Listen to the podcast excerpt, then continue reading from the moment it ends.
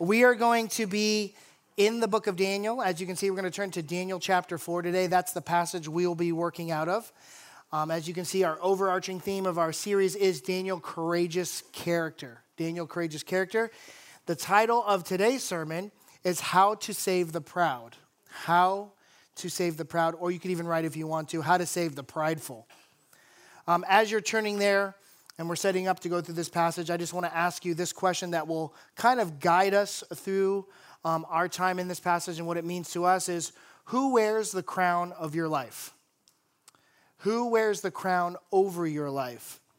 What's really cool about this particular chapter out of the book of Daniel, because Daniel's pretty much like an autobiography written by Daniel coming through most of the passage, right? Is that we come to Daniel chapter 4, and it's actually the testimony of Nebuchadnezzar from Nebuchadnezzar.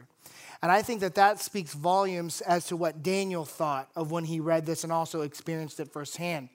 But I just want to give you a little like a synopsis of what we're dealing with. This is the last time we're going to hear from Nebuchadnezzar in the word.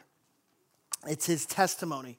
And why is this so important? Is because we're going to hear the testimony of a man who struggles to surrender his life to the Lord. And I'm going to ask you this question about Nebuchadnezzar, and just kind of tuck this away, and we'll see what your answer is at the end of the sermon. Do you think we will see Nebuchadnezzar in heaven? It's interesting. It's interesting knowing everything you might know about Ezra or Nebuchadnezzar, or maybe you learned from him today. Do you think we will see him in heaven? After reading this chapter and spending time with it, I really hope so, because I think he'll be an interesting guy to talk to. But Nebuchadnezzar, just to give you uh, an exploration into the man, that Nebuchadnezzar was a guy who was at the height of an empire, right? That was conquering other empires. You guys understand that he wasn't just in a place in a time where he was conquering other nations. He was leading an empire that was conquering other empires, just to give you the mode of success he was in. So he was a man that had everything he could want at the time. He had wealth, power, fame, everything, but he was spiritually bankrupt completely. I mean, here's someone who could call up any pleasure that he wanted at the time, but he could not afford to see the truth. Uh, how would he eventually arrive to the truth? It wasn't until the world was taken away from him, his world. When he hit rock bottom, then he was able to see through crisis what the truth is. And so maybe this is going to resonate to somebody you maybe you know about, or maybe somebody in your family, or maybe it might resonate to you personally. I'm going to ask this question if it sounds like you. Life is good, but my soul is empty. There's something missing, and I need something, and that something is God. Or life is terrible, and now my soul is completely thirsty for the Lord. Lord, where are you, right? It's like trench warfare, right? There's no atheist down in the trench in the middle of a battle, right? They're all calling out to God. Why? Because the need is so great. And so, do both need God? Yes, but of the two, who is desperately looking for God? The one whose need is so great physically. But when we tend to have our physical needs taken care of, our, our conveniences and our comfort, we tend to kind of be a little numb to the sensitivity to our great need to the Lord. We would say it this way we're probably spiritually blind to the idea of how much we need God. And so this is what this passage is about. How do we save the people that are proud? Well, God definitely has a plan. And we're going to show you that through uh, Nebuchadnezzar's life, verses 4. Now, uh, ch- sorry, chapter 4. Now, as we go through the scripture, I want you to notice this first couple of verses how Nebuchadnezzar opens up and starts talking about Daniel's Hebrew God. Look at me, verse 1, chapter 4. He says it this way King Nebuchadnezzar, to the nations and peoples of every language who live in all the earth, may you prosper greatly. It is my pleasure to tell you about the miraculous signs and the wonders that the Most High God has performed for me. How great are his signs! His kingdom is an eternal kingdom. His dominion endures from generation to generation. That's shocking to hear from a pagan heathen king, isn't it? But it reads like a Psalms. You can almost think like David wrote that, right? David wrote that in the book of Psalms. But it's that's his experience, and that's how he's opening up. Now, he's going to take us through his experience. Look at verse 4. I, Nebuchadnezzar, was at home in my palace, contented and prosperous. I had a dream that made me afraid. I was lying in bed, and the images and the visions that passed through my mind terrified me. So I commanded that all the wise men of Babylon be brought before me to interpret the dream for me. And when the magicians and the enchanters, the astrologers, and diviners came, I told them the dream, but they could not interpret it for me. Finally, Daniel came into my presence, and I told him the dream. Funny that he uses his Jewish name. Isn't that interesting? Remember, they, they switched his name? So at this time, when he's writing this letter, he's saying, Daniel, the Jewish guy with his Jewish God, came to me. But then he later says this he, he was called Belteshazzar after the name of my God, and the spirit of the holy gods is in him. Look at verse 9. I said to, this is Daniel he's talking about, Belteshazzar, chief of magicians, I know that the spirit of the holy gods is in you, and no mystery is too difficult for you. Here is my dream. Interpret it for me. These are the visions I saw while lying in bed. I looked, and there before me stood a tree in the middle of the land. Its height was enormous. The tree grew large and strong, and its, t- its top touched the sky. It was visible to the ends of the earth. Its leaves were beautiful, its fruit abundant, and on it was food for all. Under it, the wild animals found shelter, and the birds lived in its branches. From it, every creature was fed. In the visions I saw while lying in bed, I looked, and there before me was a holy one, a messenger coming down from heaven. He called in a loud voice Cut down the tree and trim off its branches, strip off its leaves and scatter its fruit. Let the animals flee from under it, and the birds from its branches. But let the stump and its roots be bound with iron and bronze, remain in the ground in the grass of the field. Let him be drenched with the dew of heaven, and let him live with the animals among the plants of the earth. Let his mind be changed from that of a man, and let him be given to the mind of an animal, till seven times pass by for him. The decision is announced by messengers. The holy ones declare the verdict, so that the living may know that the Most High, notice that's in capital in most of your versions, Most High is sovereign over all kingdoms on the earth and gives them to anyone he wishes and sets them over the lowliest of people. This is the dream that I had, King Nebuchadnezzar. Now, Belteshazzar, tell me what it means, for none of the wise men in my kingdom can interpret it for me, but you can, because the spirit of the holy gods is in you.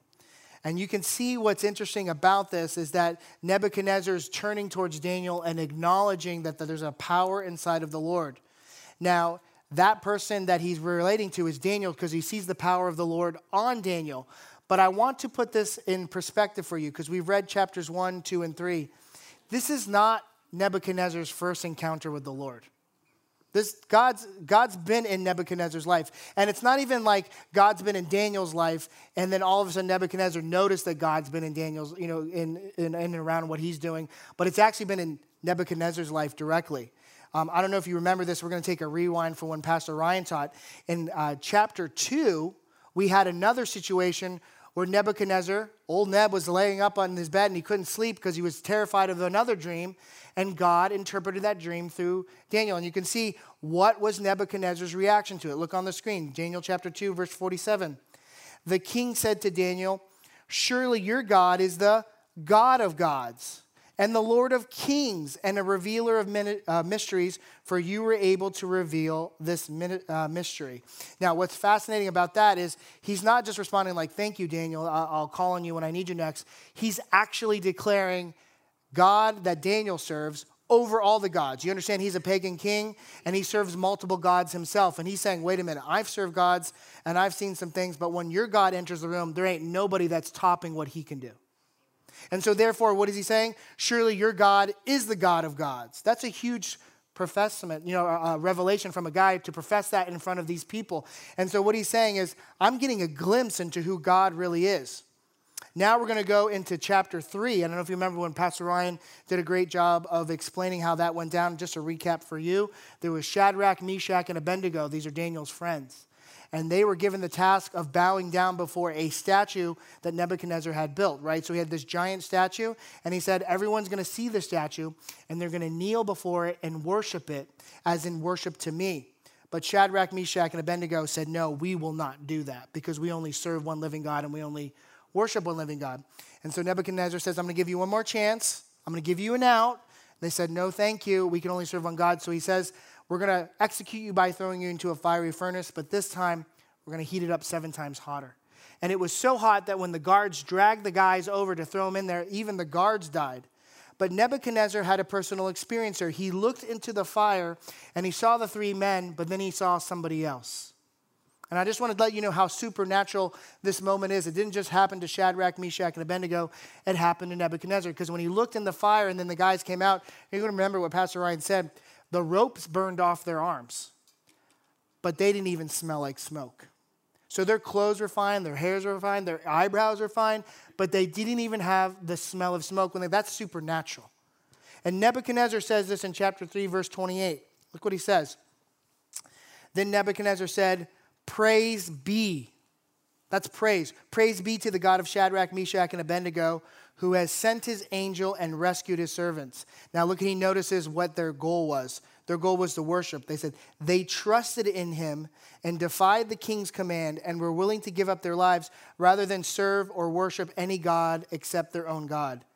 Just so you guys know, Nebuchadnezzar would be so moved by this moment, he would make a national decree and a policy that if you even talk trash about the Jewish God, you would be cut up into pieces. That's kind of amazing to see, to make that kind of acknowledgement. Not only am I acknowledging that nobody can deliver like God, I'm defending God. So, chapter two, God has been in Nebuchadnezzar's life. Why? Because he, t- he interpreted a dream, right? Right through Daniel. Chapter 3, he saw the fiery furnace and he saw a Christophany, like a, a personage of God standing in the fire with the three guys. So he's experienced this for himself. It's not like he's heard about it or, you know, Daniel's just been a great God follower and that's what he's saying. No, he's seen the work of the Lord. So what is old Neb doing at this point? Is he wowed by God? Yes. Is he praising God? Yes. Is he even defending God? Yes. Is he following God? No. Is he surrendering to God? No. No, not at all. Uh, that's a huge word for us today. You could be in church. You could call yourself a great Christian. You could be in your word. You could even have a Z88.3 bumper sticker on your car. that does not make you a Christian. What makes you a Christian? When you love and follow and have faith in the one true living God for your life. And so that's what we're doing. Now, Nebuchadnezzar, we could kind of give him, let's give him a little bit of a break here. He could say, I have reasons to be proud. I have reasons to rely on myself. He could say, I have taken this nation of Babylon and brought it to the heights, right? Like it was a nothing and now it's a something. And not even that, he's turned Babylon, the city, into one of the seven wonders of the world, right? People come here just to marvel at all the work and riches I have poured into this place. I'm a self made man. I'm proud. I'm a conqueror. I'm a king. You could say all these things, but what he would fail to realize, and probably something Daniel could have brought to his head, and I want to put it in front of you, that this was prophesied by God 100 years before. God would say that eventually Babylon would come and take up the people of Israel and take them into exile and captivity. So, if this was brought before Nebuchadnezzar, like let's say as a word, and then Nebuchadnezzar experienced God for himself, what would you say would be more powerful, the man who walked into prophecy or the one who made the prophecy? The one who's just showing up and doing everything that God said would happen, or the God that made things happen? That's where we are. We're in a place where we need to know, we need to acknowledge God for who He is. He's the one that writes our life. But in Neb's life, there's only King Neb, right? So he's saying to God, I love you. I think you're great. I think you're wonderful. I'm king. That's a weird position, right? But how many of us have done that today? I love the Lord. I love going to church. I love hearing the word of the Lord, but I got my own plans, Lord. So for, for Nebuchadnezzar, we could even say it this way maybe God is good for the people that need him. I don't need you. I don't need you. And yet, amazingly, God pursues this king, doesn't he? God pursues him time and time again. Now, why did God pursue Nebuchadnezzar? I want you to look at Romans chapter 5 on the screen. And this is true for us today. But God proves his own love for us that while we were still sinners, Christ died for us. So, what is he proving? His love. But what does that love do? Look at the proof. God pursues us because he loves us and knows that without his love, we are doomed in our sin. You know, you could look at Nebuchadnezzar and his relationship with God and be like, it's a pagan king against the heavenly father. But really, what you could say is, there is a heavenly king that's not satisfied to let this pagan king ruin his life for eternity. The only thing that's standing in between God and this earthly king is the earthly king's pride. And God's not satisfied to let us alone and be in our pride. And that's the gospel message. The gospel message is, and this is the good news God loves you despite you.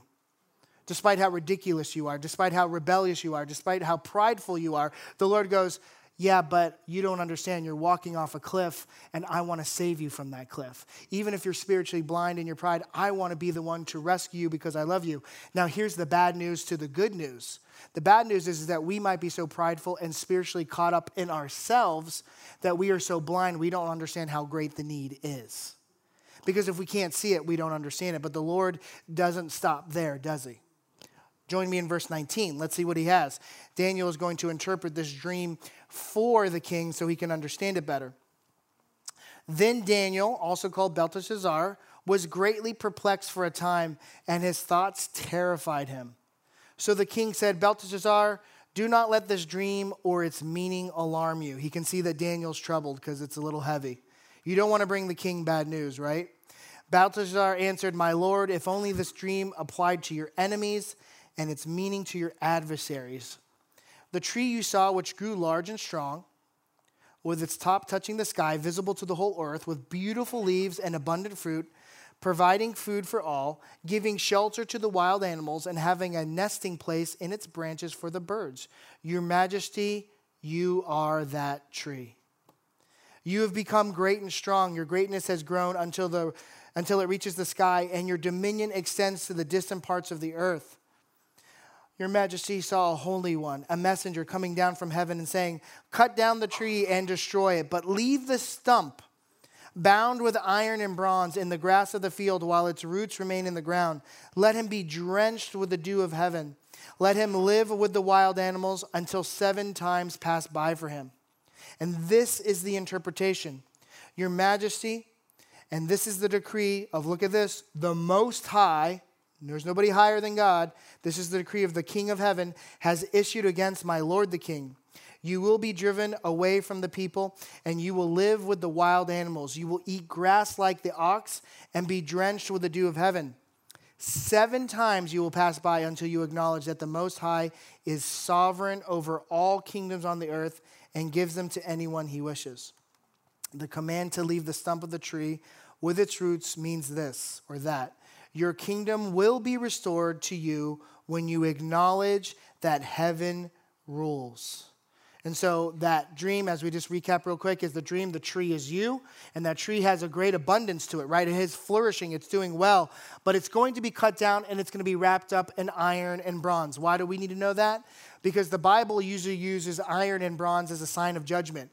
I'm going to cut you off from all the increase in your life. I'm going to cut you off from all the things that you think make you great, all the things that you love, all the things that puff you up. But I won't kill you. What I'm going to do is I'm going to surround you with judgment and you'll have no place to go. That's iron and bronze. And so that judgment is to put you in a position to realize one thing who's really king? Who's really the king? This is good. This is a good thing because this is a thing that will last forever for Nebuchadnezzar. For him, the earth is one thing, but is it temporary? God is forever. So if you're underlining or highlighting something uh, in your Bible, if you're like me, I actually did this this week. I highlighted it, I circled it, and then I put a ton of arrows pointing at it. Uh, the end of verse 26 Your kingdom will be restored to you when you acknowledge that heaven rules. This is my verse that I declared to myself this week because I also have personal pride and I try to get ahead of God and I try to tell him many things. And he reminds me constantly, you know what, Joey? Uh, you know what's true? This is not your kingdom, it's my kingdom. Would you let me be king, Joey? Everything I have is good. It comes from the Lord. And I just want to remind you um, just of how human we can be sometimes. I can stand before the Lord, and I, am telling you guys, this happens to me all the time. You might laugh, but I think the Lord does this in a very kind and gentle way, but it's pretty funny. Um, I love to challenge God and what He's doing. I'm like, Lord, if you just listen to me, I've got some great plans. And I, man, I'm telling you, my life would be so stellar if you could just incorporate my plans with your plans. And immediately, I trip over a bright yellow parking space divider. and then the Lord's like, Look, you can't even walk in a straight line but you're going to tell me how to run the universe, let alone your life. And I'm like, oh, or I'm at home. I'm like, if you could just, if you could just give me the power to do this, that, the other thing. I'm arguing with God. My little kids come up to me. We got some kind of like sugar uh, popcorn. It looks like a llama or I don't know, whatever. They're like, Daddy, Daddy, make the sugar, the sugar popcorn. I'm like, fine. So I shut the door of the microwave. I, I program it. They go watch the movie, and I'm arguing with God the whole time. And next thing I know, I smell something burning. And I'm like, oh my gosh. And I pull out the popcorn, and the Lord goes, hey, uh, buddy, I've never burned popcorn. You're burning popcorn left and right, but you're going to tell me how to run the universe. Who are you stuck in your pride? You can't even get your life right. Everything that is good has come from the Lord, and that includes his chastisement and his leading me away from myself. Here is a personal revelation that I have had when I was looking at the scripture and I was thinking of Nebuchadnezzar, because you guys do realize that there's a gap from the position of chapter 2 to chapter 4. We've gone across 40 years, or sorry, 20 years. We've gone across 20 years. It wasn't like everything happened in a week. I don't know if you like, if you watch a lot of TV shows, it's like previously on Nebuchadnezzar. You know, like you know, like last time you watched whatever TV show. Like you can kind of think it's like week to week to week. No, this is over time. But has God been working on Nebuchadnezzar for 20 years? It wasn't like some new radical thing. It's like God has been working on Nebuchadnezzar for 20 years, and for 20 years, Nebuchadnezzar has been ignoring God. But in this particular position, I realized this. Did you realize that God has been passionately pursuing you since birth? I mean, as far as your realization, God has been passionately pursuing you, regardless of your mistakes, regardless of your pride and rebellion. It's God on you. Can I just put this in perspective for you? What would the nation of Israel be, especially, let's say, at the time of Exodus, without God? Would they have made it through the desert? Would have they made it through the Red Sea? Would they even made it in the promised land? It was all God. Where would you be without Christ? I mean, regardless of what you think of Christ right now, where would you be? And that's amazing to me. So, this is the problems of pride that we're running into with Nebuchadnezzar. I'm going to give you five things that we see in the scripture, but I'm going to see how that applies to our life. Five, five problems. Look at this problems of pride. Your pride puts you in direct opposition to God's authority. Immediately. Even if you are like Nebuchadnezzar, I love God, I praise God, I defend God. God says, do this. No, thank you. You're not in charge, I am. In fact, what you're saying is, I am an enemy of your authority. Even though I love you, I love what you do, it's just not for me. But what does that do? That leads you for your pride to distort the truth. Is Nebuchadnezzar living in distorted truth right now? Absolutely. Is he in charge? He's about to find out who's in charge. Now, as he fails to find out who's in charge, what is it going to lead to? Your pride will lead to destructive behavior. I'm going to tell you this if you've ever eaten grass for about seven months or seven years, it will do destructive things to your innards. This is the place we are. In our pride, we could deny God, we could run right into destruction, can't we? And in the middle of that, we'll be prevented from going. Like I said, Nebuchadnezzar's had about 20 years with Daniel and God. Is he spiritually growing? You can't say it's for a lack of the presence of God because the presence of God has been on him and near him. So is he denying God? Yes. Is he growing? No. Why? Because he's in his pride caught up in himself. He's self centered. He is self righteous. Therefore, he is not growing because the only thing that's going to grow you is the presence of the Holy Spirit of the God to unify you to the one true living God. Which then moves you to the next place. Your pride will move you out of God's blessing. Put a pin in that last one because I want you to see how powerful God's blessing is to you when you remove your pride and humility walk towards the Lord. I want you to look at this verse. James 1:17. It says, "Every good and perfect gift is from above, coming down from the Father of heavenly lights, who does not change like shifting shadows." What is the first word in that verse? Every every good and perfect, not some or circumstantially or the ones that God Every good and perfect gift comes down from the Father of heavenly lights. We could take from this passage and also this scripture Neb, you have not brought anything to the table that God didn't prepare. There's not one portion of your life that God didn't even prophesy for in the beginning. If you look at the life of Job, what happened in Job's life? If you guys know anything about Job's life, Satan went up to meet with, with God and said, um, You know, I will just take someone, I'll shake them up, and they'll curse you to your face. And he's like, Have you considered my, my, my servant Job? And the Lord said, He will not. Right? But think about this. What does that mean? Job was able to be attacked by Satan because the Lord allowed it. But what was the one thing that God said to Satan, You cannot do? You cannot kill him. And would Satan have the ability to kill Job? No, because the Lord didn't let him. So who's really king? Our circumstances? Satan? No, God, because God said, Satan, you can do anything you want to him except kill him. And Satan had to abide by the rule and the decree of the king. So everything that is good comes down from the Father of lights. That means everything that is kind and good in your life, anything that you can account as something like, this is what I love, you can say to the Lord, it's already passed through your hands and has your stamp of approval. We have to understand something that we're not just reading the Bible as history, we're reading the Bible as His story. It is not the history of Jerusalem or the history of Israel or even the history of our faith. It's the story of God. And we are walking through God's story. And guess who has the pen? The Lord. And so, the proper perspective that I must take when I'm walking through God's story is He's actually in control of shaping my pride or my humility. I want you to see how Daniel lays that before the king in verse 27. He says, Therefore, your majesty, be pleased to accept my advice. Tell me if you think this is really good advice to a pagan king. Renounce your sins by doing what is right, and your wickedness by being kind to the oppressed.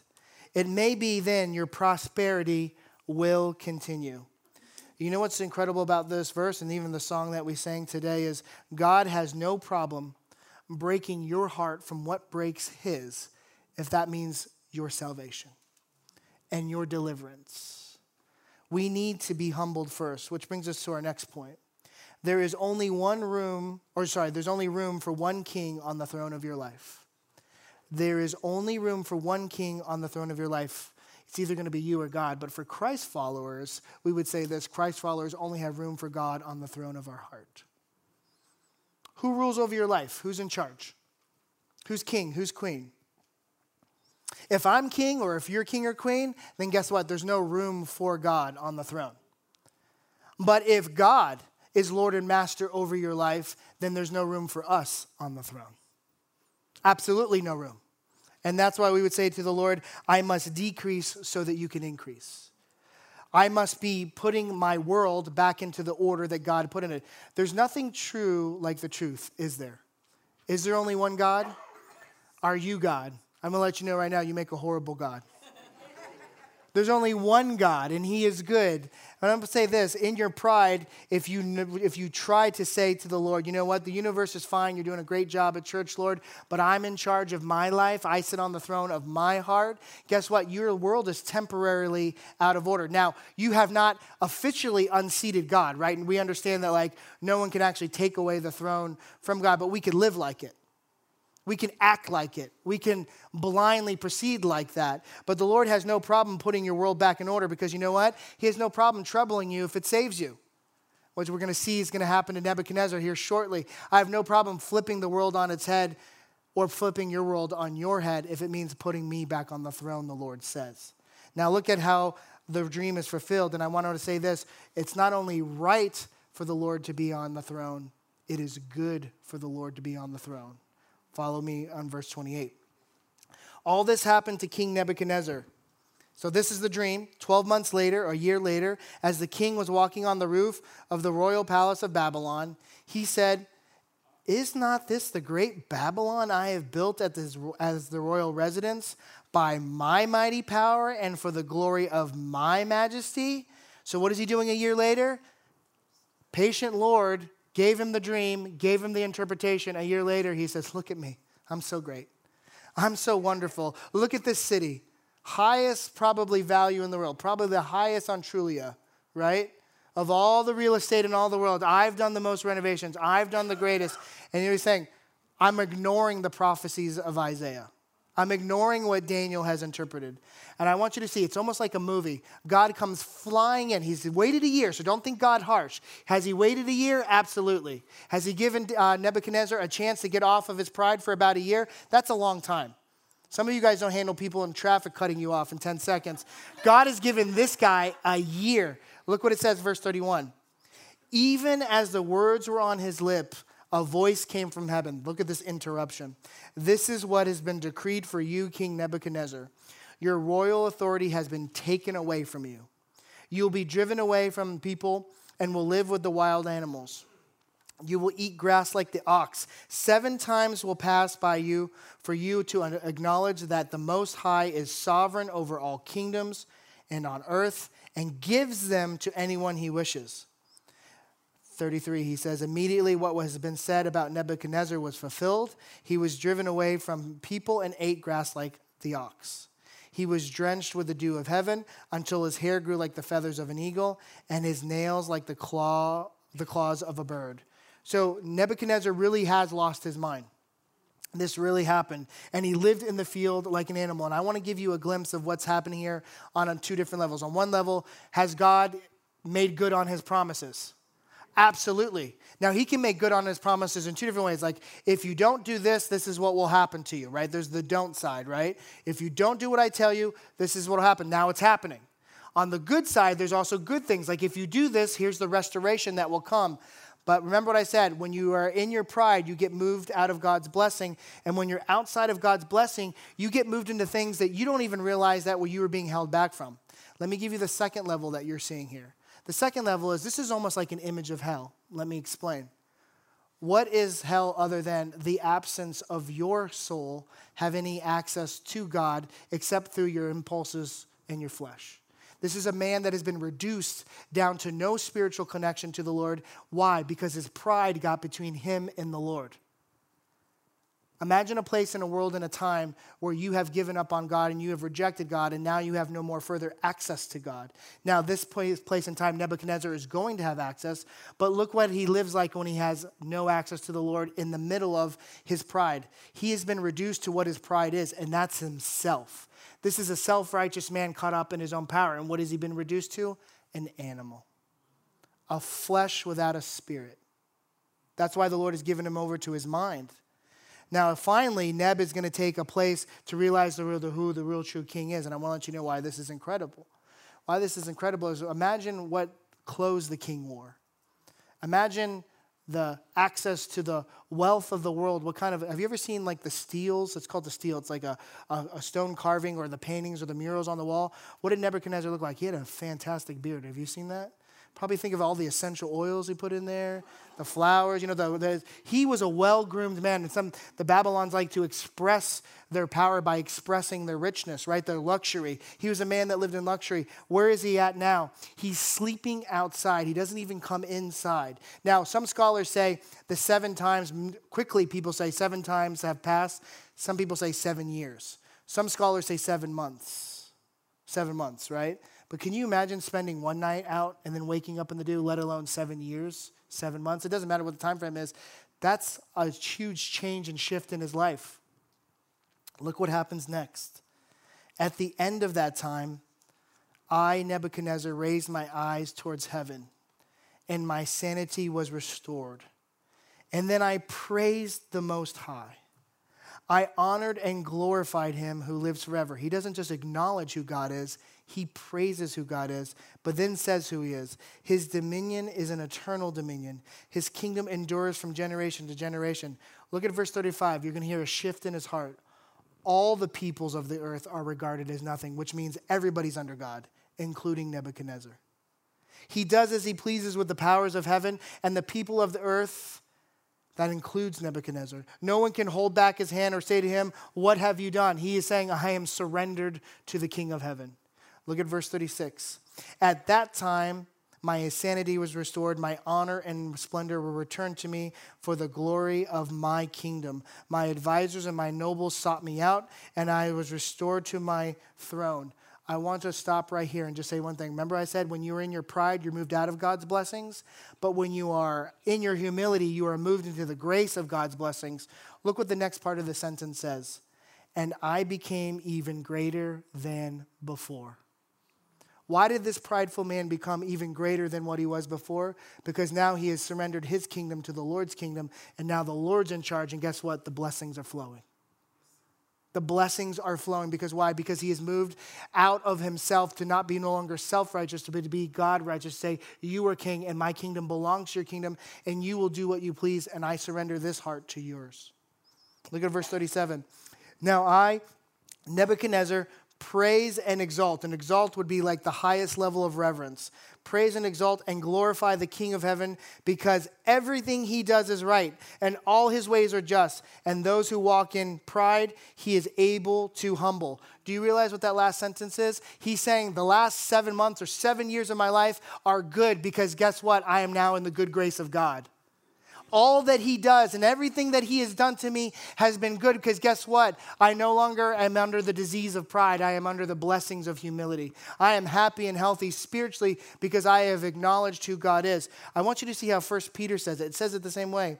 Humble yourselves, therefore, under the mighty hand of God, so that he may exalt you at the proper time, casting all your care on him because he cares about you.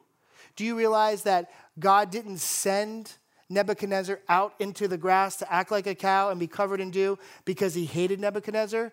He cared about Nebuchadnezzar. He loved Nebuchadnezzar. Remember what verse 26 said? It said, Your kingdom will be restored to you when you acknowledge that heaven rules. But what Nebuchadnezzar couldn't have predicted is that inside of God's blessing and in his humility, he would become greater in the hand of God. See, this is you in your power, but how high are you in God's hands? You are, you are raised to the highest heights that God wants to raise you. We cannot raise ourselves to the level that God wants to raise us. We cannot do that on our own. So that brings us to our next point. God often cures the disease of pride with a prescription of humility. If Nebuchadnezzar was here this morning, he would say to you right here, right now, this is a good thing if it saves you from yourself and into the loving arms of God. So I'm going to ask you this question as you're looking at that slide. What would it take for you to move off God's throne? Would God have to move you out into the field, make you eat grass, cover you in dew? Would God have to break your heart from what's currently breaking His? Would you have to give up something? Would you have to declare God over something in your life that you are just wrestling for control? I wrote this in a devotional time that I had with the Lord this week. What would it take for you, Joey, for God to convince you to trust God enough in this area to surrender your life to Him? You know, for about 30 years, God has been revealing Himself to Nebuchadnezzar time and time and time again. And he was saying the whole time, Yes, God, you're great. Yes, you're awesome. I don't need to follow you. And then think about the Lord sent him out to the field and he became acting like a cow for seven months or seven years. Who cares what the time is? How long would it have been if immediately, I'm giving you a little like spoiler alert there, how long would it have been if he walked away from his pride right away? See, the only reason he was out in the field for the seven months or seven years or whatever it is, is because of his pride. And where was the Lord? Right there waiting for him right there ready to bless him, right there ready to restore him, right there ready to redeem him, right there to take this pagan king and give him his own chapter in one of the best books of the Bible. Can you imagine that? A pagan king going, wait, the God, the Jewish God, the God of heaven, is going to give me a chapter in the middle of Daniel because all I did was follow and surrender? Amazing when you walk in the ways of the Lord. And I just think about this. If you were God and you were over Nebuchadnezzar at this time, would you have been as patient? I'd have been like, if I have electricity, I would love to electrocute this dude for rejecting me over and over and over again. Aren't you glad that I'm not God? Is God supremely patient with Nebuchadnezzar? Is he patient with you? You know, something I realize as I'm reading this and I think about all the ridiculousness that I've brought to God, I just think about this I don't deserve God's time. I don't deserve God's patience at all. And yet the Lord has been so long suffering with me, walking me through my, my, my impatience, my fear, my doubt, my anxiety, that I hold over Him just to say, Joey, I'm right here. If you would just walk away from your version of what you think I should do and just let me be God, I'm ready to restore you. I'm ready to bless you. In fact, I'm ready to make you greater than you were before if you would just let me love you. So here is a litmus test for us to see how we are doing through this scripture. Let me ask you this question Can we all agree that God is kind, loving, and good? Okay. If He is that good to us, are we living in a way that we need Him? That God. Are we living for that God? Do you trust him? If he's kind, loving, and patient, are you doing everything that he's saying? And if the answer is yes, then great job. But if the answer is no, then that's the area where you might have an issue with pride. That might be the area that you're struggling with God today. Like, God, I love you. I know you're good, but I can't give up control in this area because what it would mean for me to give up control would mean I would have to let go of whatever I think I am or what the situation is be. I'm afraid, Lord. I'm afraid of the unknowns. Guess what? Your whole life is a series of unknowns. You don't know what's going to happen after service today. And yet the Lord stands over and goes, I have written out your life with my pen. Will you just trust me? Would you set down your pride and walk in humility and let me be the one who's delivered you? If you are in a place right now that you are being separated from God and His will because of your pride, all you have to do is come before the Lord and lay it down. He understands. He wants to save you, He wants to be kind and deliver you. He wants to take whatever temporary thing is struggling right now that you're, that you're wrestling with and say, Let me put my eternal treasure on it. Let me put me. I want to show you this place, Philippians chapter 2, that's so incredible. I want you to hear all the description of all the people that will acknowledge their humility before the Lord, anyways. Philippians 2. It says, At the time of Jesus, every knee shall bow of those in heaven, those on earth, and of those under the earth. By the way, that's everybody. That's everybody alive, that's everybody in heaven, that's everybody buried. That every tongue should confess that Jesus Christ is Lord to the glory of God the Father.